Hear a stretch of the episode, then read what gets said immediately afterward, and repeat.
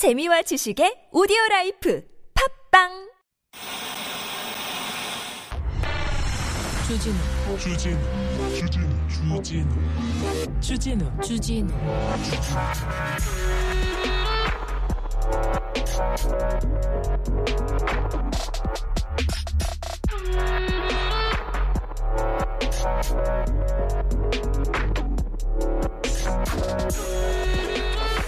지금은 모든 정책의 중심을 물가 안정에 둬야 할 때다. 추경호 기재부 장관 께서 이렇게 말했습니다. 매우 중요하고 듣고 싶은 말입니다. 그런데 물가 안정이 민생 안정의 첫걸음이고 물가 안정 없이는 민생 안정 없다. 이렇게 잘 아시는 분이 잘 아시는 분들이 물가를 위해서 뭘 하고 있는지 모르겠어요. MBC를 고발하고 항의하고 언론하고 싸우고 있고요. 그 다음에 내가 안 했다. 진상을 밝혀야 될 사람이 진상을 밝히라고 얘기하고 있고요. 그리고 다 얘기합니다. 그리고 민생을 위해서 물가를 위해서 뭐 하고 있습니까? 청와대 이전해서 돈 더 든다, 영빈관 짓는다고 했다, 안 듣는다, 조경하는데 더 든다. 어, 편의시설에 천 얼마 아, 이게 무슨 말인지 계속 돈 쓰겠다는 얘기밖에 없어요. 대통령실로 옮기면서 근데 알겠어. 청와대 하루도 못 들어가고 한 시간도 못 들어가고 알겠어요. 그럼 못 들어가면 이제 대통령실로 가잖아요. 그러면 한 번에 이렇게 듭니다. 이 정도 듭니다. 거기에서 진짜 그만 좀 그쳐주세요. 이거 더 들고 저거 더 들고 저거 더 들고 그거 뭐 하시는 건지. 아니 우리도 우리 국격에 맞게 어느 정도 크게 짓고 어느 정도 세금을 쓰는 거에 대해서 반대하지 않습니다. 그런데 뭐 123억 더 든다, 74억 더 든다, 16억 더 든다, 445억 더 든다. 이게 계속 이러면서 이게 물가하고 무슨 상관입니까? 물가는 어떻게 할 겁니까? 자꾸 뭐 팔려고만 하고 알짜 땅 막 팔려고만 하고 부자들 세금 깎아주기만 하려고 하고 뭐 하고 있는지 혹시 물가 안정이 물가 해변 거기 가서 안정을 취하겠다 이런 얘기는 아니죠? 아 죄송합니다. 여기는 순수 음악 방송 아니 밤중에 주진우입니다.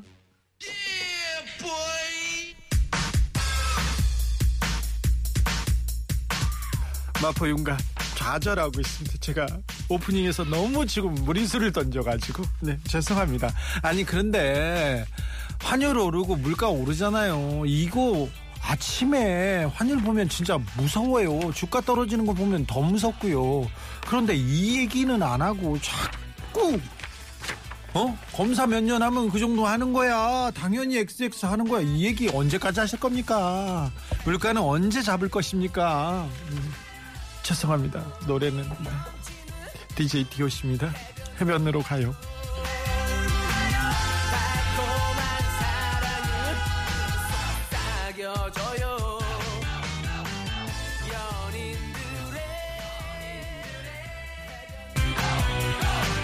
국유재산 헐값 매각이 민생을 위한 건가요?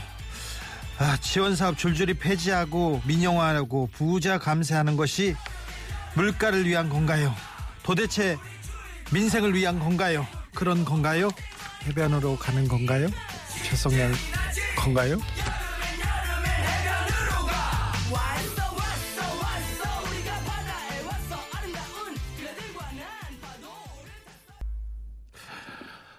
무리를 일으켜서 죄송합니다. 막말 저는 바로 사과하겠습니다. 제가 한 말 또렷이 잘 들렸고요. 저도 잘 들었습니다. 죄송합니다. 사과하겠습니다. 다 제 탓입니다. 언론은 전혀 잘못이 없습니다.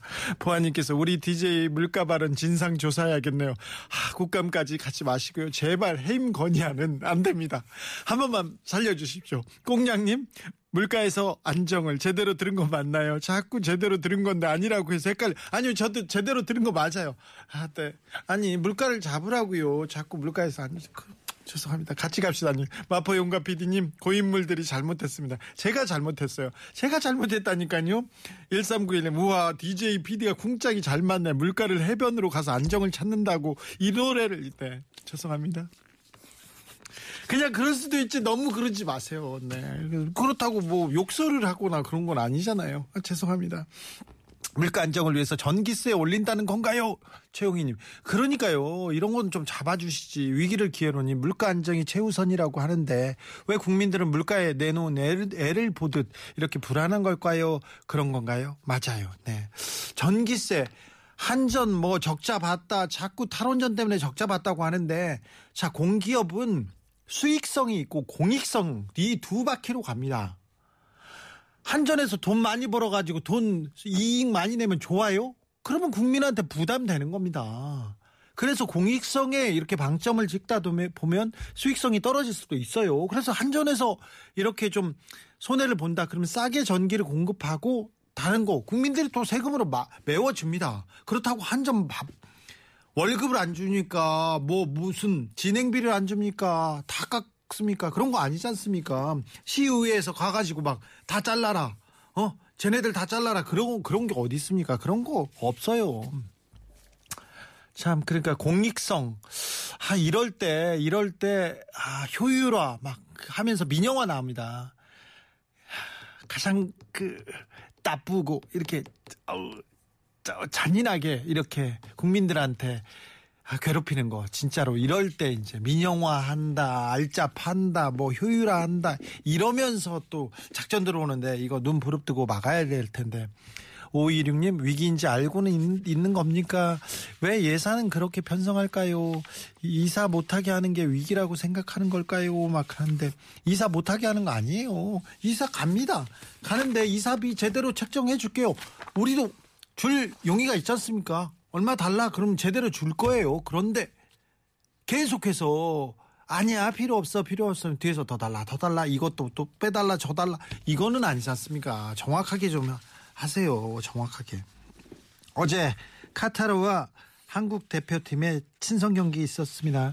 어, 11월에 월드컵이 있습니다. 월드컵의 해입니다. 그러니까 아, 축구에 대해서 참 우리 대표팀에 대해서 어느 정도 정리해보고 가야 됩니다. 아, 그리고 음 지금 뭐 야구도 막바지인데 한창 재밌어진다면서요. 이 얘기도 좀 물어보고요. 또 막말 논란에 대해서도 좀 물어보겠습니다. 축구 박사들 두 분 모셨습니다. 박문성 해설위원 그리고 레드 재민 다시 왔습니다. 순수 스포츠 얘기로 꾸미겠으니까 그러니까 그런 줄 아세요? 궁금한 거 있으면 일로 보내세요. 문자는 샵 0921, 짧은 건 50원, 긴 건 100원이고 TBS 앱은 무료입니다. 내일 아침에 9시에 김어준 네, 추가 근무, 네, 아닌 밤 중에 야간 근무에서 시작한다는 거 내일 이렇게 공장장과 함께 나누고 싶은 이야기 있으면은 이메일 꿀잼, 아, 인스타, 뭐 DM 뭐 아무거나 보내세요. 그러면요 내일 재미있는 모습 보게 될 겁니다. 그리고 향후 향후 뉴스 공장은 어디로 갈 것인지 어떻게 될 것인지 네, 얘기하게 될 겁니다. 아밤주는 어떻게 될 것인지도 같이 얘기합니다. 선물 소개하고 바로 우리 자 축구 전문가 도사들 모시겠습니다.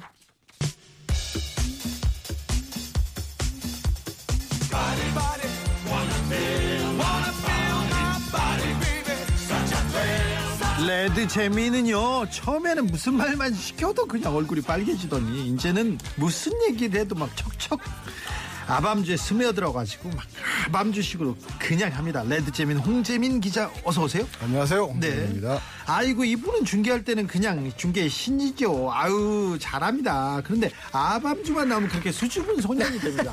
아이고 오랜만에 나오셨습니다. 박문성 해, 해설위원님 오셨습니다. 어서 오세요. 네 안녕하세요. 네, 오랜만에 네. 뵙습니다. 네 오랜만에 뵙습니다. 아이고 축구 기자들한테는 축구인들한테는 대목입니다. 대목. 큰 그죠? 시장이 열렸네요 이제. 네. 예. 기다리던 스포츠 시간입니다. 박문성 위원님 잘 오셨어요. 한준희 어, 한준희 위원님은 어디 가셨어요? 뭐 하는지는 모릅니다. 레드 재미는 한준희 위원 없어도 홀로 서기 할 만큼 강해진 건가요? 2914님, 네, 그렇습니다. 음, 아, 박문성 해설위원님, 여기는 이 DJ는요, 개그는 못해도요, 공장장처럼 막대하지는 않아요. 이렇게 얘기하는데, 그건 알죠, 우리가. 아 예. 공장장은 인성이 확실히 문제가 있어요. 그렇죠. 많이 문제 있어요. 인성이 털 났어요. 네. 예, 예. 털이 거기까지 났습니다. 네. 자, 어제 네. 어, 카메룬가에 그제 그제였습니까? 예, 예. 네. 화요일 네, 우리 대표팀의 경기력 어느 정도입니까? 경기력 딱 보면 뭐 공격은 그래도 아, 준비가 좀 손흥민도 있고 네. 좀 되는 것 같은데 전체적으로는 어, 우리가 평가전의 내용 말고 우리가 평가전 왜 했냐면 카타르 월드컵 본선에서의 경쟁력 확인하려고 한 건데 야 본선 어 이게 쉽진 않겠는데 뭐 이런 느낌도 좀 들더라고요. 옛날에 히딩크 음, 감독이 있었을 때 체력 훈련만 시킨다, 기초 뭐 기술만 시킨다, 뭐 말도 많았는데 평가전을 통해서 막 경기력이 뿡 이렇게 올라갔잖아요. 그렇죠. 이번에도 그럴까요? 9월 평가전만 보면은 어느 정도 이제 시스템은 자기가 머리 안에 생각한 시스템은 그려져 있는 것 같고 네. 이제 11월 막판 국내 선수들 모집 그 상대로 소집을 해서 막판에 당금질을 하는 계획이 아닌가 싶더라고요.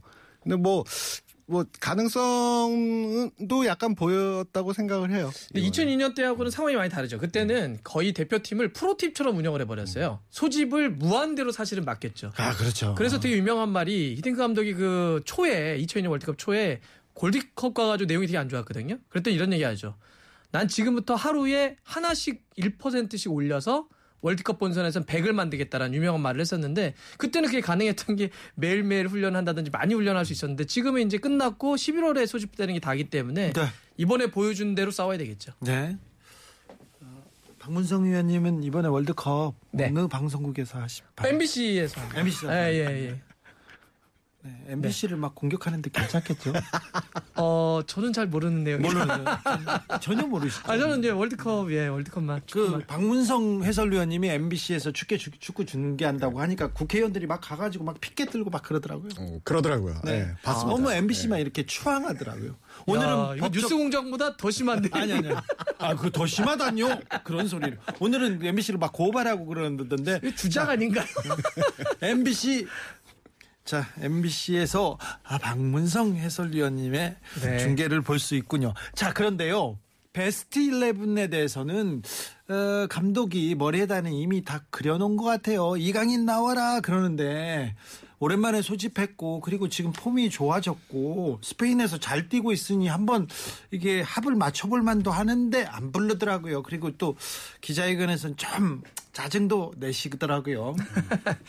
뭐 이해되는 측면도 있습니다. 뭐 전술적으로 자기의 틀대로 지금 계속 해왔잖아요. 안 네. 바꾸고. 그러니까 이 틀을 바꾸는 데 있어서 이제 월드컵 50여일 남, 남았는데 이거 부담스럽다는 것도 있고 또 하나는 외부의 그런 압력 때문에 선수 기용에 변화를 줄 경우 원리 원칙이 없다는 공격을 또 받을 수가 있죠. 네. 그러니까 이제 이렇게 끌고 가는 건데 근데 한편으로 이런 생각이 들더라고요. 다 이해하겠어요. 무슨 얘기 다 논리적으로도 이해하겠는데 참 융통성 없다. 아니 그 평가전 두 번 하는데 네, 그 정도 네. 라리가에서 입증해 보였으면 그래도 조금 정도는 좀 보여줄 수 있는 건데 그러니까요. 예. 그러니까 엄청난 자기 철학에 예. 지 금까지 벤투 감독이 이제 고집이 세다는 건 뭐 세상 사람들이 다 아는 부분이었으니까. 근데 이 정도까지 고집이 셀 줄은 몰랐어요, 솔직히 저도. 그래서 한 번쯤은 정말 단 10분, 15분이라도 나올 줄은 알았는데 역시나 고집을 지켰고 그런데 또 한편으로는 또 이해도 돼요. 아, 뭐 말씀하신 것처럼 이미 자기 안에서 틀은 다 갖춰져 있기 때문에 그러니까 정말 쉽게 이해를 하자면 지금 내가 판을 짜놨는데 4년 동안 준비해서 짜놨는데 이거를 한 명을 끼워 맞춰야 된다. 그러면은 다 판을 바꿔야 돼. 그게 이 이강인 선수가 지금의 이강인 선수가 그 정도 레벨인가? 그건 아닌 것 같다. 이런 의식의 흐름이 아닌가 아니 싶더라고요. 그뭐 네. 감독의 판단 뭐 선수 기용 감독의 몫이니까요. 네. 그럼 베스트 11 대충 윤곽을 그리자면 아, 공격수는 손흥민 선수 그러니까 이번 평가전도 그렇고요. 지금 보니까 손흥민 선수를 아예 최전방으로 쓸 것 같아요. 그래요. 왜냐하면 황희찬을 왼쪽에 쓰, 쓰려고 그러는 거죠. 어허. 황희찬 선수를 손흥민이 왼쪽에 쓰면 오른쪽으로 가야 되는데 황희찬 선수는 왼쪽에서 훨씬 더 잘합니다. 네. 그래서 손흥민 선수를 위에 올릴 건데 파트너가 원래는 황의조죠. 원래 네. 로 하면. 근데 황의조 선수가 지금 컨디션이 안 좋고 그래서 만약에 이번처럼 뭐 작은 정우영 선수처럼 많이 뛰는 선수를 손흥민 선수의 파트너로 놔서 공간을 해줄 수도 있고요. 여기는 약간 변수. 예. 황의조 선수의 컨디션 때문에. 일단 손흥민, 황희찬은 또 네, 선수 같아요. 예, 거기는 뭐 변화가 없습니다. 네. 그리고 이선 쪽에 지금 보면 만약 정우영 선수 그렇게 쓴다면 사사이의 느낌이기 때문에 오른쪽에는 아마 이재성 선수. 네. 그다음에 중앙 미드필더에는 정우영, 예. 큰 정우영. 예. 그다음에 이쪽에 이제 황인범. 예. 수비는 왼쪽에 김진수, 김영권, 김민재, 김문환, 김승규. 저는 그렇게 생각을 합니다. 네. 거의 그림이 그려지는 것 같아요. 아마 워낙 그 벤투 감독이 뭐 큰 변화를 안 줘서 여기서 한두 명 정도만 서로 의견이 좀 다르고 아마 비슷하지 않을까 보여요. 그러니까 굳이 한 가지 더 생각을 해보자면 이제 한국은 월드컵 나가서 세 경기를 하는데 볼을 내주고 경기를 운영하는 시간이 훨씬 길 거란 말이에요. 네. 당연히. 세니까. 예.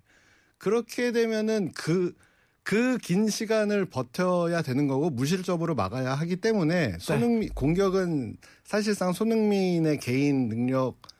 황희찬, 네. 손, 그 손흥민 두 사람의 개인 능력을 믿고 전반적으로 라인을 내려서 어, 얼만큼 효과적으로 버틸 수 있을까라고 하면은 이제 예를 들어서 황의조 선수 같은 경우에 이제 설 자리가 살짝 줄어들 수도 있는 거죠. 우리가 네. 그렇게 투톱을 놓고 공격하기 예. 어렵, 아, 수- 공격이 어렵다 음. 이런 얘기도 나올 수 있죠.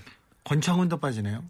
권창훈 선수는 근데 벤투 감독 체제에서는 전술적으로 많이 활용이 됐기 때문에 그러니까 지금 뭐 권창훈 선수도 고민해 볼 수 있고요. 예, 그래서 손준호. 손준호 선수는 이번 평가전 마지막에 잘해서 근데 아마 그렇다고 해서 주전급으로 바로보다는 상황과 상대에 따라서 뭐 변화를 준다든지 이런 게 가능한 옵션 같아요. 그럼 이강인은 어렵습니까? 그러니까 이강인은 지금 저희가 말했던 만약에 4-4-2라고 한다면 네. 꽉 조여놓고 역습을 빵 때려야 되는데 네. 거기서 이제 벤투 감독의 그 축구 안에서는 애매하다는 거죠. 가운데 놓기에는 황인범 선수와 그러면 두 선수가 중앙에 쓰게 되면 우리 수비 부담감이 너무 커지고 네. 오른쪽에 갖다 놓을 수는 있는데 그러면 오른쪽에 그 벤투 감독은 어떻게 쓰냐면 이재성이나 권창훈을 쓰면 공격도 공격이지만 가운데로 들어와서 압박 싸움을 함께 해주게 만들어요. 네. 근데 벤투 감독은 이강인 선수가 수비적인 압박이 좀 부족하다라고 판단하는 것 같아요. 아 그렇군요. 네. 맞습니다. 수- 많이 뛰고 수비를 아, 네. 포르투갈전에서도 네. 근데 이제 저도 그렇고 저는 근데 예를 들어서 그렇게 그 플랜에서 플랜 A로 들어갈 수는 없겠지만 예를 들어서 우리가 골을 꼭 넣어야 된다든지 분명히 어떤 체력적인 변화가 있다든지 그러면 분명히 손흥민 선수 아래에 이강인 선수를 second로 쓸 수 있는 흐름이 있다고 좀 봐요. 그러게요. 그 그거 정도 옵션은 한 번 정도 테스트 해봐도 되지 않을까? 그- 왜냐하면 예. 라리가에서 마요르카에 뛰면서 무리키라고 하는 장신을 놔둬놓고 그 위치에서 잘 뛰니까요. 네. 예, 그건 좀 아쉽죠. 테스트를 아예 진짜 1분도 안 가져간 거는 살짝 아쉬운데 지금 하신 말씀은 분명히 타당성이 있다고 생각해요. 그러니까 20 일단 엔트리가 26인으로 늘었으니까 저는 이강인 선수가 간다고 생각을 해요. 월드컵에. 네. 하지만 이강인 선수가 월드컵에서 뛰고 싶은 걸 보고 싶은 마음이 큰데 그러면은 상황이 우리가 뒤지는 상황에 나올 확률이 굉장히 높거든요. 네. 한 방으로 한 패스 그렇죠. 한 방으로 좀 흐름을 바꾸는 수비할 땐 쓰기 어렵고. 그러면은 예. 이강인을 보고 싶은데 우리가 팀이 원래 나간 팀이 잘하면은 이강인이 나올 확률은 또 줄어들고 이게 참 애매한 거죠. 네. 예. 그 성무님께서 음, 지금 이 질문은 박문성 의원한테 하는 것 같습니다. 법사가 축구 선수 이렇게 추- 선정하면 출전 선수 선정하면 사강 가능하지 않습니까? 그 저 피파에 제재 받을 것 같은데요. 그래요? 아니 법사는 뒤에서 하는 거잖아요. 뒤에서 하면 안 되니까 이게 왜 그러냐면 네. 뭐 가끔씩 아프리카나 이런 나라들에서 축구 주술사들이 많아요. 축구협회에서 감독이 선수 이거 왜 진작에 대답하지? 네. 이 축구협회에서 선수 운영을 해야 되는데 네. 가끔씩 뭐 정치나 외부에 의해서 선수가 선발되면 네. 제재를 때려요. 네. 이것도 그럴 것 같은데 잘 그러니까요. 모르겠습니다. 남아공 월드컵 갔더니 경기장 앞에 그 주술사들 있잖아요. 엄청 많이 와 있어요. 맞아요. 그래가지고 자기가 이거 이 승리를 이끌겠다고 하는데 저 가지고 그냥 쓸쓸하게 돌아가더라고요. 저희도 이제 월드컵 저도 현장에 계속 다녔으니까 보면 저런 게 있어요. 네. 경기 시작 전에 골대 뒤에다가 뭐 물 같은 걸 뿌립니다. 네. 근데 그거 못 하겠어요. 나중에 하도 뿌리니까. 어. 네, 거기다 주술의 힘을 빌린다는 그런 나라들이 있어가지고. 네. 참고적으로 잉글랜드가 98년 프랑스 월드컵 때 감독 글렌 호들 감독이었는데 주술사 비슷한 사람을 코칭 스태프로 아예 데리고 갔었죠. 아 그래요? 그 여, 여성 그 심리, 심리 상담사를. 예, 법사님 아직 희망이 있는 것 같습니다. 스승님 아직 괜찮을 것 같습니다. 뉴욕에서는 오셨나 모르겠습니다. 클라라님, 박문성 위원님 덕분에 MBC의 미래가 마- 밝습니다. 다행입니다. 얘기합니다. MBC한테 지금 막 이렇게 그 정치권에서 하는데 자꾸 MBC를 너무 키워주려고 하는데 저 불만입니다. 그거 다른 언론사들도 네 TBS도 열심히 하고 있다는 거. 아, 너무 열심히 한다. TBS는 아무 그것도 안 됩니다. 자. 음, 노래 듣고 갈까요? 네. 이강인은 왜 불렀을까? 다시봄님 신청곡입니다. 송창식, 왜 불러?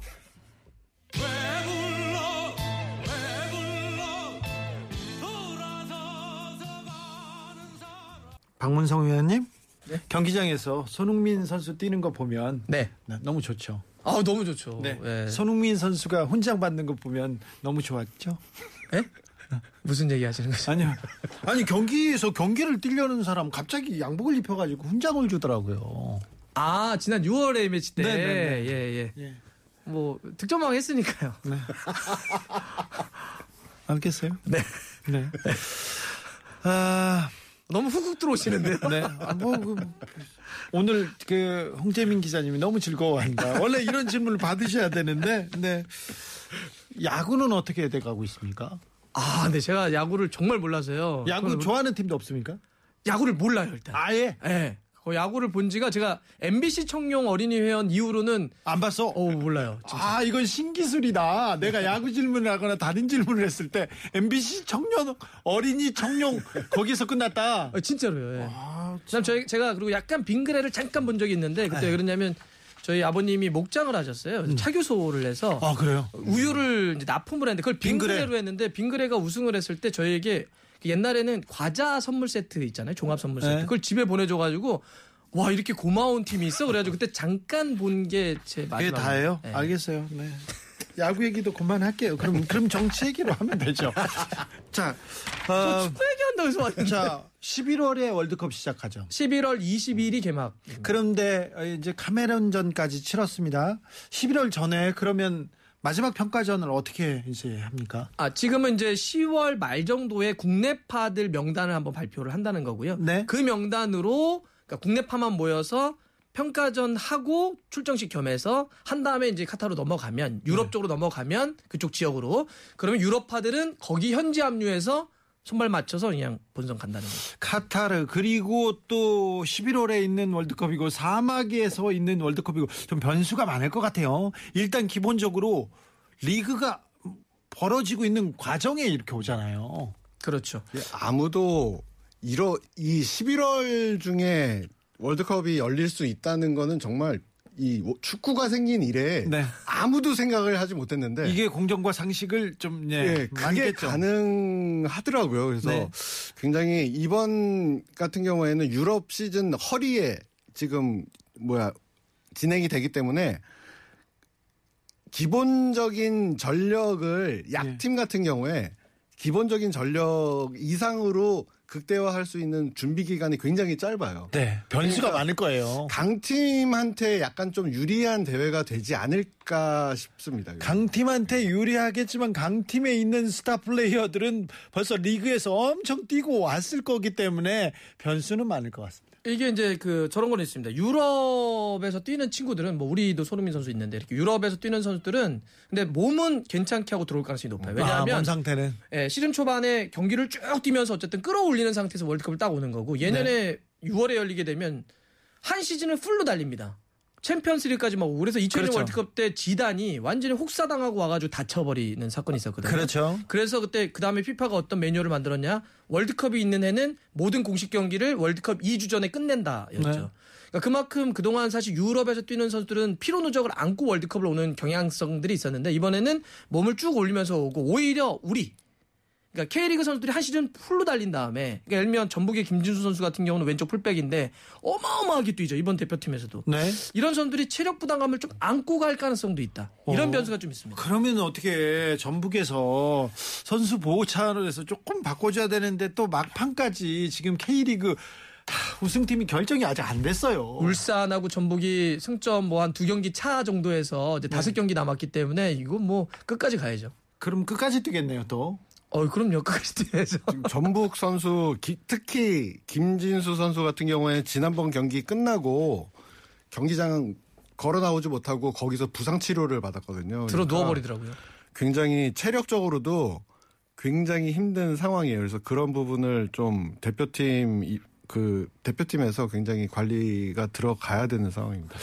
음, 예전에는 축구 경기 보다가 저 어렸을 때 축구 중계 봤을 때 박종환 감독이었는데 선수한테 마음, 마- 기분이 안 좋았나 봐요. 그래가지고 선수를 불러서 부르면서 이게 쌍욕이 나왔었어요. TV에서. 음, 중계에서. 음. 그런 경우 많았어요. 욕설하는 감독들이 지금은 없죠. 아, 이제 뭐 예를 들어서 얼마 전에도 K리그 할 때 귀엽게 뭐, 뭐 이렇게 한 정도는 있습니다. 귀엽게요. 아니, 그러니까 뭐 이렇게 들었을 때 막 아니면 뭔지 요새 입모양 보고 와 베이커리 찾았네, 뭐 네. 식빵 찾았네, 뭐 이런 네. 건 있는데 그런데 만약 훈련 때 예전처럼 뭐 때리고 욕하고. 뭐막 이- 이 말도 안 되는 험한 욕하고 이렇게는 요새 하면 큰일 나니까 물론 좀 강한 감독들은 있습니다 여전히 네. 있는데 옛날하고는 좀 분위기가 많이 달라졌어요. 홍재민 기자님, 그 근데 과거에는 좀 막말하는 사람들이 좀 있었죠. 많이 있어 아무래도 스포츠 현장이라는 데가 감정이 정말 최대치로 격앙된 상태에서 진행되는 현장이기 때문에 뭐 축구장에 가면 이제 현장음을 수음하기 위해서 마이크를 설치를 해놓잖아요. 그럼 네. 그 가까운 데서 뭔가 상황이 벌어지면은 욕설 같은 게 그대로 중계 타고 되는 경우도 많았고. 옛날에 효창 경기장에서 저 고등학교 팀들 이렇게 지나가다 보는데 마음에 안 드는 거예요. 그러니까 감독이 불러요. 불러가지고 싸대기를 때리는 거예요. 두 대 맞았는데 조금 있다 그 친구가 3분 만에 골 넣더라고요. 아 이게 뭐지? 제가 그 감독한테 항의하려고 그랬거든요. 그런데 항의하려는데 골 넣어가지고 역전해가지고 이긴 거예요. 그런 건 안 됩니다. 그건. 그건. 근데 저도 저 거의 똑같은 건데 제가 정말 그 가장 어, 충격적이었던 장면이 효창이었어요. 네. 고등학교 대회였는데 전반전이 딱 끝났는데 그, 점- 그 팀이 아, 수비수가 알을 먹혀가지고 실수로 이제 실점을 한 거예요. 선수들이 들어오려고 하니까 거- 감독이 나오지 마 소리치는 거예요. 그랬더니 프라인에 쓰래요. 근데 효창에 예전에 가보신 분들도 알겠지만 학부 형님들 막 거기 오십니다. 네, 뼈- 다, 예, 다른 사람들 없어요. 아니, 학부 형님 다 자기 아들들 뛰는 거 보러 오는데 쓰라 그러더니 따귀를 그 11명을 전부 때리는 거예요. 그때. 그런데 어떤 학부형도 한마디를 못 해요. 왜냐하면 거기서 내가 뭐라고 하면 우리 아들이 피해를 받을 거예요. 그러니까요. 이게 한 뭐 십몇 년 전 일인데 네. 사실 그런 폭력이나 야만스러운 장면들이 많았던 게 사실인데 요즘은 그런 거 요즘. 요즘은 그러면 안 돼. 제가 그래가지고 감독한테 따지러 가려고 경기 끝나고 당신 그러면 안 된다고 네네네. 혼내러 가려고 하는데 그렇게 한 거예요. 그리고 끝나고 와가지고는 경기를 이겼거든요. 막 인사하고 그 선수가 막 안고 막 그러고 있어가지고 제가 못 갔는데 그것 잘못했는데 그때 맞아요. 항의, 항의했어야 되는데. 근데 사실 그런 격한 대화, 이 거친 이 고함 이런 거를 또 미국 스포츠 같은 경우에는 굉장히 비즈니스적으로 잘 활용을 합니다. 그래서 아, 일부러 이 아. 미식 축구 NFL 같은 경우에는 팀당 한 명 혹은 두 명한테 헬멧에 마이크가 달려 있어서 예. 그렇죠. 이 선수가 말하는 것도 그대로 방송에 나오고 마이크가 가까운 이 선수랑 부딪히는 선수가 무슨 욕설을 한다든지 이런 것도 그대로 다, 나갑니다. 그러니까 네. 이게 그런 욕설이 나갈 때마다 이제 방송사 입장에서는 사과를 합니다. 예. 회사를 중계진은 사과를 해요. 아, 네. 지금 좀 부적절한 단어가 나왔습니다. 사과하는데 그 재미가 또 있는 거예요. 그렇죠. 저도 시청자들. 대통령 발언 나오면 바로 사과합니다. 저 부적절했습니다. 사과했습니다. 또 사과합니다. 저는 절대 비속어 사과합니다. 이렇게 했었어요. 네, 그런 거예요. 아, 이 빌드업이었나요? 네. 그래서 뭐 영국 축구 같은 경우에는 스카이 스포츠라고 이제 이 독점 중계권자인데 해설 중계하는 두 명이 네. 이 그날 여성 부심이 들어갔어요. 네. 그러니까 라인즈맨으로. 근데 이 마이크가 꺼진 줄 알고 이제 여 이 여성 비하 발언을 한 거죠. 네. 너, 저 친구 옵사이드도 모른다. 이것 좀 가르쳐 주고 와라. 어, 네. 그게 이제 그대로 중계에 다 나가버려가지고 그런데 지금 우리 상황과 다른 거는 그 사흘 뒤에 바로 계약 해지가 됐어요. 아, 그 사람들을 네, 두- 바로 두 명, 잘렸구나. 바로 잘렸어요. 사과했을 건데. 사과하고 그 다음 날 잘렸어요. 사과해도 자른다. 네. 그 되게 유명한 사건이었죠, 사실. 네. 크게 보도됐던. 그렇죠. 그렇죠. 미국에서도 그렇습니다. 또 그 인종이나 조금 여성에 대한 비하 발언 나오면 아무리 유명한 사람도 바로 잘라버립니다. 특히 뭐 인종차별 문제 같은 경우는 네. 뭐 예. 보아님께서 축구 해설도 막 자막 중계하잖아요. 자막 실수하고 막 그런 거 진상 조사하고 막 막 고발하고 그런 그, 그런 거 그런지는 않죠. 국회의원들이 모여가지고. 아, 뭐 그렇게 국회의원님들께서까지 이렇게 관심을 가져주시진 않는데 네. 뭐 댓글 달리면은 저희는 사과는 잘하죠. 저희는 사과, 사과는. 사과는 바로바로 합니다. 박문성 의원님은 중계 많이 하잖아요. 네네. 특별히 아침에도 중계하고 점심 때도 중계하고 또 새벽 중계 많이 아, 않습니까? 네네네. 정신 없을 때 많아요. 그리고 또 스페인, 잉글랜드 막 다른데 있잖아. 정신 없잖아요. 시차, 예. 네. 시차에 뭐에 마이크 켜- 켜준 줄 모르고 이렇게 했던 그런 뭐 실수 없습니까? 아, 있죠. 저는 그 많은 분들도 아시는 게 2014년 브라질 월드컵 조추첨을 할 때 제가 SBS에서 조추첨을 라이브로 하고 있었거든요. 네. 배성재 아나운서랑 하고 있었는데 이제 당연히 끝나면 인사 딱 드리고 마이크가 이제 내려간 줄 알고 네. 아 이거 뭐 저 엄청 잘 걸렸는데 이렇게 했던 거죠. 아 그렇군요. 그게 이제 그대로 나갔는데 그때 저희가 조별리그 탈락해서 어, 역시 너다. 아니요. 아 저는 좋았어요. 아 그리고 그 얘기는 할 네가 수잘 있잖아요. 걸렸다 그래가지고 떨어졌다. 이래. 아. 예. 아또 뒤끝이 있어요. 그런데 아무튼 그 정도는 괜찮죠. 큰 실수라고 네. 할수 없습니다. 가가지고 막 뭐 누구한테 뭐 미국 대통령한테 욕하고 그런 건 아니잖아요. 네? 그러니까 그러니까 뭔가 좀 이 어느 누구나 이 말이 헛나올 수도 있고 뭐 그럴 그런 사고는 충분히 가능하다고 생각을 하는데 이제 그 다음에 어떻게 대처를 할 건지 그게 결국엔 스카이 스포츠에서는 네. 바로 사과를 해도 바로 날리는군요. 그렇죠. 그리고 요즘 뭐 다른 분야도 그렇지만 요새 팬분들도 그렇고 저희도 이렇게 뭐 많은 분들하고 하는 분들도 그렇고 요즘 가장 그래도 이렇게 보시는 게 빠르게 인정하고 어, 빠르게 사과하면 어, 또 이렇게 쿨하게 또 받아들여 주시는 부분들이 있더라고요. 아, 그럼요. 그래서 빠른 인정이라고 표현을 요새 많이 아니, 하는데 그 어떤 사람들이라도 실수할 수 있다고 봐요. 네네. 그리고 어, 뭐 과정에서 뭐 그런 그런 일이 있었습니다. 이렇게 얘기하면 진솔하게 얘기하면 누구든 마음을 열어줄 마음을 받아줄 그런 준비가 돼 있어요. 근데 끝까지 우기거나 끝까지 안 했다고 이렇게 하면 그건 잘 모르겠습니다. 이한철이 불렀습니다. 슈퍼스타 듣고 갈까요? 여기 음악 방송입니다. 또 외로운 하루가 지나갔어 또 두려운 내일이 올 것 같아 자, 다 잘 될 겁니다. 눈부신 미래가 우리한테 있습니다. 한국 축구 대표팀 그리고 한국 정치도 잘 될 겁니다. 우리가 있기 때문이죠. 그런데요, 아, 손흥민 선수는 그 전까지만 해도 국제대회에서 맨날 탈락하고 울고 그러던 친구였는데 언제부턴가 한국 축구의 리더가 됐어요. 확실히 리더인 게 보입니다. 그러니까 이번에 상암에서 이제 경기할 때 끝나고 나서 저는 그 행동과 말에서 와 이제 정말 리더답다. 그러니까 첫 번째 인터, 인터뷰를 하는데 후배들을 따독이더라고요. 그러니까 이강인 선수가 사실 그 마음 너무나 잘 알잖아요. 그러니까 탁 안아주는 장면. 네. 그러니까 왜냐하면 본인도 독일 분데스리가 있을 때 그때 비슷했어요 상황이. 대표팀에서 불렀는데 어렸을 때 어린 손흥민. 그렇죠. 근데 대표팀에서도 이렇게 많이 안 쓰니까 속 되게 속상했었어요. 인터뷰 아마 기억하시는 분들 있을 거예요. 네, 맞아요. 이 멀리서 불러서 어떻게 이- 이거밖에 뛰게 안 하냐. 차라리 이러려면 독일에 그냥 돌아. 라고 이제 아버지가 얘기를 하면서 그게 어, 공개적인 인터뷰였으니까. 그래서 그때 사실 국가대표팀이나 그쪽에서 약간 안 부르고 막 그랬잖아요. 네. 그래서- 미워했잖아요. 그래서 그 마음을 아니까 일단 꽉 안아주는 모습 강 이강인 선수를 그리고 또 인터뷰를 통해서 나도 이강인 너무 좋아하고 보고 싶고 앞으로 한국 축구를 이끌어나갈 재능이라 고 생각하지만 모든 이야기들 다 이강인 이강인 이강인 이렇게 돼버리면 본인도 엄청난 부담이 되는 거고 팀도 그러면 다른 선수들이나 벤투 감독도 움직일 수 있는 폭이 좀 좁아지니까 자 이강인을 사랑하는 마음과 대표팀이 또 어떻게 가냐에 되는 방향은 조금만 더 고민해 달라라는 이야기를 하더라고요. 아, 이게 리더의 자세네. 예, 예전에 손흥민 선수가 이제 본격적으로 활약을 하기 시작하고 이강인 선수가 이제 성인 무대에서 뛰기 시작할 때 대표팀 주변에서 손흥민하고 이강인하고 둘이 같이 뛰는 걸 정말 보고 싶다라는 말이 많이 났어요. 왜냐하면 손흥민하고 이강인 두 사람의 공통점이 유럽에서 큰 그렇죠. 진짜 유럽파한 유럽- 거죠. 유럽에서 여기서, 어렸을 예, 때부터. 어렸을 때부터.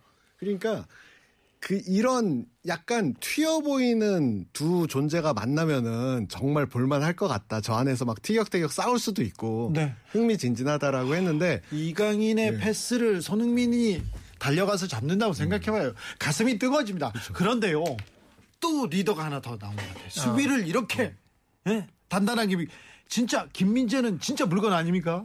뭐 제가 이런 표현 요즘 많이 쓰는데 정말 미친 것 같습니다. 예. 왜 그래요? 너무 잘해요. 그러니까 이탈리아 세리에 A는 뭐 유럽의 big 4 중에 하나이기도 하지만 네. 짜임새 수비가 전술적으로 엄청나게 좋은 팀인데 네. 거기서 가자마자 이 정도로 잘할 줄 몰랐고요. 더 큰 리그에 가서 더 잘합니다. 그러니까요. 이게 잘한다 잘한다 했더니 더 잘해요. physical적으로 부모님이 전부 다 운동을 하셔가지고 좋아요. 예, 기본적으로 몸을 타고 났지만 사실 김민재 선수의 가장 큰 무서운 이 mental이거든요. 그래요. 예. 그러니까 어떤 흔들림이 없어요. 그리고 언제나 그 플레이에 집중하는 게 정말 몬스터 같은 느낌인데 지금 대표팀에서도 김민재 역할이 너무 중요한 게 벤투 감독은 축구를 그러니까 올라가서 엉덩이 빼고 하고 싶, 싶어 하지 않잖아요. 네. 올라가서 우리가 볼 소유하고 우리가 공격하고 라인 끌어올리고 이렇게 되는데 라인을 끌어올리려고 한다면 필연적으로 빠른 수비수가 없으면 뒷방을 열어주기 때문에 안 되죠. 빠른 선수가 있어야 되거든요. 근데 김민재가 이 넓은 범위 빠르게 들어서 커버하죠. 또 하나 벤투 감독의 축구는 뒤에서부터 build-up을 하잖아요. 근데 김민재 선수는 오른발 왼발 양발로 손흥민 선수가 슈팅을 때리는 것처럼 build-up을 양발로 잘해요. 그러니까 지금 김민재라고 하는 선수는 기본적으로 잘하기도 하지만 벤투 감독 축구에 있어서 거의 생명줄이다라고도 할 수 있죠. 나폴리, 이태리, 나폴리가 이렇게 잘했나? 사실은 마라도나 때 말고는 지금 제일 잘하고 있는 것 같아요. 지난 시즌부터 루치아노 스팔레티 감독이 오면서 지금 팀이 굉장히 달라지기 시작했고 그런데 참 성적이 유지되는 것보다 쿨리발리라는 정말 어마어마한 스타가 수비수. 있었는데 그 선수가 떠난 자리를 과연 이 아시아에서 온 선수가 메울 수 있냐 없냐 그 안에서도 이 걱정이 많았죠. 워낙 좋은 선수였으니까. 예. 근데 지금 보면 뭐 거의 구멍이 없죠. 진짜 근데 우리가 김민재니까 우리만 지금 이렇게 뭐좀 아 국뽕에 어, 국뽕에 취해가지고 막 우리만 지금 김민재 김민재 하는 거 아닙니까? 그러지 않죠. 그렇지 않아요? 그러니까 나폴리가 물론 스팔레티 감독 전에도 좋은 선수들이 쭉 있었어요. 그래서 네. 약간 다시 한번 부활의 흐름들이 있었고 그걸 이어가는 흐름인데 그러니까 예를 들면 이런 거죠. 저희가 뭐 어, 정성적인 평가들 잘하네 못하네 이런 얘기가 너무 좀 구체성이 떨어진다면 이렇게 얘기 드릴게요. 축구에서는 스포츠가 다 그렇지만 이적 시장의 가치 즉 돈으로 환산되는 게 가장 우리가 바로. 보이죠, 바로. 지난 6월에 그 유럽에 전문적으로 그 이적 시장 가치를 평가하는 데서 김민재 선수의 어, 이적 시장 가치를 한 1,400만 유로 정도를 측정을 했어요. 1,400만 유로요. 네. 근데 이번에 와. 어제에 그, 그 같은 그 기관에서 발표를 했거든요. 두 배가 뛰었습니다. 석 달 만에.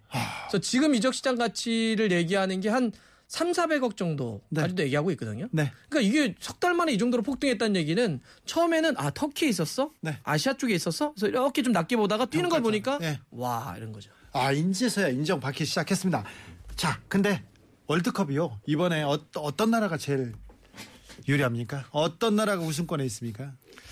뭐 아까도- 아르헨티나도 좋고. 우리 하나씩 걸어 봅시다. 아까도 말씀드렸지만 저는 원래 잘하는 팀이 유리하다고 생각을 해요. 원래 잘하는 네. 팀 어딥니까? 지금 FIFA 랭킹 넘버원은 브라질입니다. 아, 브라질 또 브라질이 2002년에 우승하고 지금껏 우승 못했다는 것은 브라질 축구에 좀 자존심이 상해요. 저는 아르헨티나 하겠습니다. 아르헨티나요? 네. 아르- 메시를 위한 마지막. 네. 아르헨티나가 지금 이렇게 조금 약간 지는 어 아니 최근에 엄청나게 잘합니다. 어 지금요? 예, 최- 최근에 거의 막 미친 듯이 A매치도 잘하고. 네. 그다음에 이게 보니까 뭐 선수 개개인들을 말씀드릴 수 있겠지만 메시의 마지막이라고 하는 이 상징성 우리가 마라도나가 아르헨티나에서 어떤 존재인 줄 알잖아요. 네. 그런 것처럼 메시도 이 지금 어, 주위의 동료들에게는 좀 굉장히 남다른 거죠. 그렇죠. 이 우리 메시의 마지막 월드컵이라고 하는 거에 대한 집중력. 아 또 이렇게 얘기하면 아르헨티나가 떨어질라나? 약간 불안하긴 합니다. 박문성 네. 의원이 이렇게 냉철하게 잘 근데 잘 못 맞히시네요. 아, 예. 지난 대회 제가 네. 그 방송에 나와서 아, 이거는 제가 봐서 확실하, 아유, 유력하다, 독일이. 예. 독일이 우승 후보다 했는데 독일이 우리에게 져서 조별리그 탈락을 했죠. 네. 아, 그리 야, 브라- 아르 아르헨티나 괜찮았습니다. 아, 괜찮습니다. 아르헨티나 괜찮습니다. 브라질과 아르헨티나 뭐 유럽에서는 뭐 독일이 짜임새는 좋은데 약간 앞에가 좀 약한 느낌이 있어가지고 네, 예전 같지 않죠. 예, 앞에만 좀만 좋아지면 좋을 것 지금 같아요. 보면 4강권이 뭐 브라질, 아르헨티나도 프랑스도 좋고. 프랑스, 프랑스. 프랑스도 너무 너무 프랑스가- 좋고. 근데 저도 프랑스가 첫, 첫 손가락에 꼽힐 줄 알았는데 아, 프랑스는 이제 지난대 우승팀이기도 하는데 프랑스가 이제 그 미드필더 쪽에 깡테가 이번 시즌 계속 부상 을 안고 있는 게 좀 있고요. 포그바도 좀 예, 네. 뭐안 좋고 그러니까 형하고 싸우죠. 네, 뭐 그런 문제 또 이번에 좀 뭐 부상도 있고 그래서 아 그래서 그런 게 약간 뭐 나머지 너무 좋은데 프랑스가 예. 그렇군요. 아 축구 얘기를 하니까 막 이렇게 음. 박, 박펠레 저주 아니겠지? 막 우리 메시한테 왜 그래요? 막 그러는데 아 그러지 않아요. 박펠레라니 그러지 않습니다. 않습니다. 네. 음. 자. 김민재가 미친 것 같습니까? 우리 잘해요. 정치인들 미친 것 같습니다 지금 있는 말도 안 하는 걸 보면 진짜 미친 것 같습니다. 네, 죄송합니다 사과하고 넘어가겠습니다. 아르헨티나 예선 탈락한다 이렇게 얘기하는데 메시, 메시가 지금 라디오 듣고요 통곡하고 있답니다. 그건 안 그래요. 그럴 리가요. 그럴 리가요. 아 우리 축구 대표팀 우리 축구 하는 것처럼만 좀 다른 분야도 이렇게 좀 잘 따라왔으면 하는데 아 우리가 축구를 이기고 지는 것도 있지만 좀 즐겨야 되지 않습니까? 이젠 즐기고 그럴 때가 된 것 같아요. 월드컵은 특별히 그렇습니다. 근데 저는 그런 얘기를 들을 때마다 미디어가 오히려 못, 다- 못 돌아간다고 생각해요. 어, 네. 그러니까 예를 들면 요즘 팬들은 우리가 올림픽을 한번 보세요. 최근 몇 번의 올림픽을. 네. 만약에 중계팀이 자, 뭐, 아, 이거 동메달이라서 안타까워요. 아, 은메달 이건 좀 아니죠. 이러면 바로 혼납니다. 네. 아니, 은메달과 동메달 혹은 순위에 못 들었다라고 해서 그 따, 땀의 가치가 없어? 바로 이렇게 얘기하잖아요. 네. 야, 오- 오- 우리가 올림픽 결, 금메달도 중요하지만 그 과정에서 이제 그건 좀 즐기자 이런 얘기를 많이 하죠. 저는 월드컵도 물론 대한민국의 성적이 매우 중요한데 그래도 많은 사람들이 아, 이제 축구도 좀 보고 월드컵도 좀 보고 그냥 벤투가 어떤 전술적으로 축구하는지 이런 보고 싶은 사람들이 있어요. 근데 미디어들이 여전히 가자 16강으로. 16강 못 가면 마치 뭐 무슨 나라가 망하는 것처럼. 예전에는 막 16강에 해가 밝았습니다. 이렇게 시작했잖아요. 1월 1일 날. 오히려 산에 올라가면서. 문제다. 미디어의 문제가 더전 크다고 봐요. 이게 사람들의 의식의 변화를 오히려 기존 미디어들, 레거시들이 잘 못 따라가는 거 아니냐. 네. 중계 중계하고 보도하고 얼마나 멋진 장면이었는지 더이 흥을 돋궈서 전달해줬으면 좋겠는데 이제 지금까지 우리나라 전통적으로 스포츠 중계를 하면 이제 응원을 했죠. 네. 마이크를 갖고 계시는 분들이. 그래서 응원. 그런 분 그런 부분들이 이 시대 변화에서 약간 좀 느린 것 같아요. 아, 그러니까요. 문제네. 요즘 미디어가 문제다. 미디어가 국민의식 못 따라온다. 대통령실에서 박문성 의원님 좋아할 것 같은데요. 아, 이렇게 얘기를 해야지. 이렇게 얘기하면 맞다. 설득력 있다. 얘기하니 들리니 안 들리니 그걸로 물어보고 있으니까 그렇지. 지금 다 음성학자, 음, 그 음성 분석하시는 분들 지금 일자리 창출하려고 지금 얼마나 노력하고 계십니까? 아 그런 측면에서 그렇죠. 저는 딱 왔어요. 저 네. 알았어요. 그쪽에서 누가 공부한 사람이 있구나. 그쪽에서. 네. 법사님도 이번에 좀 할 일이 있습니다. 일도 양단님께서 이분은요 축구하려고 공부를 때려쳤는데 축구도 같이 때려쳤다고 그렇게 이탈리아 축구는 약해졌습니까? 2년 연속 월드컵에서 못 봅니다. 이렇게 얘기합니다. 그러니까요. 약하진 않은데. 그러게요. 예. 하, 그거 하나를 못 넘어가네요. 그러니까요. 동네가 동네가 정말 거칠죠. 그 동네는 그렇죠. 렇게 잘하는 팀도 한 번 미끄러지면 못 나오니까. 유럽이 네. 정말 지난번 네덜란드 못 나왔어요. 예.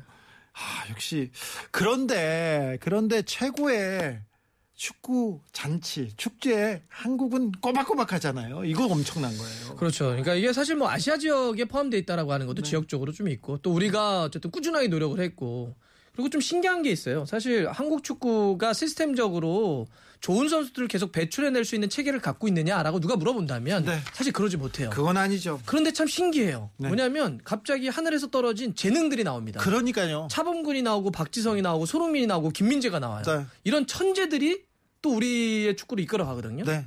그러기 때문에 우리가 계속 또 가고 있는 거죠. 축구는 그런 천재들이 탁 뛰어나오는데 정치권에서는 이- 진짜 여기까지 할까요? 아유, 너무 즐거웠습니다. 네. 아, 참, 언론이 국민의 이런 좀 뭐라고 해야 되나, 의식을 못 따라온다. 아, 이거는 대통령실에서 좀 새겨들었으면 좋겠습니다. 여기까지 듣겠습니다. 박문성, 그리고 레드 재민. 오늘도 감사했습니다. 네, 고맙습니다. 감사합니다. 또 봐야 될 텐데 우리 언제 끝날지 모르거든요. 네. 네. 생존 오늘까지는 아, 신고합니다. 그런가요? 네, 감사합니다. 네.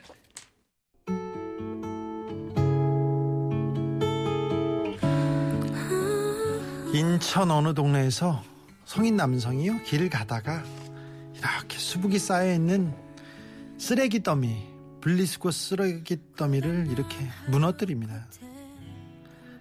조금만 무- 해서 와르르 무너졌어요. 근데 본체반차 그냥 갑니다. 근데 이 모습을 뒤에서 자전거를 타고 오던 아이가 봅니다. 자전거를 세우고요. 자기 키만한 스티로폼 박스에 이렇게 원래대로 세워 넣습니다.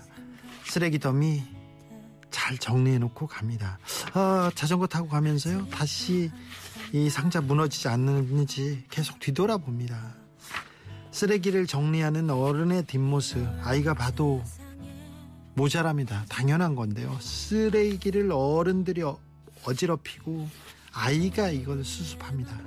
아이는 우리의 미래나는데 아이들한테 좀 좋은 어른, 좋은 말 이런 거 부끄럽지 않은 말, 부끄럽지 않은 어른 되셔야죠. 네. 아무튼요, 이 아이들 보면 우리 미래는 밝아요. 이 아이들이 행복한 세상에서 살 수 있도록 우리 어른들이 조금 더 좀 노력해야 될 것 같습니다. 거짓말하지 말고 바른말 쓰고, 네, 알겠죠? 네. 하, 네, 6개월엔 못 걸어요.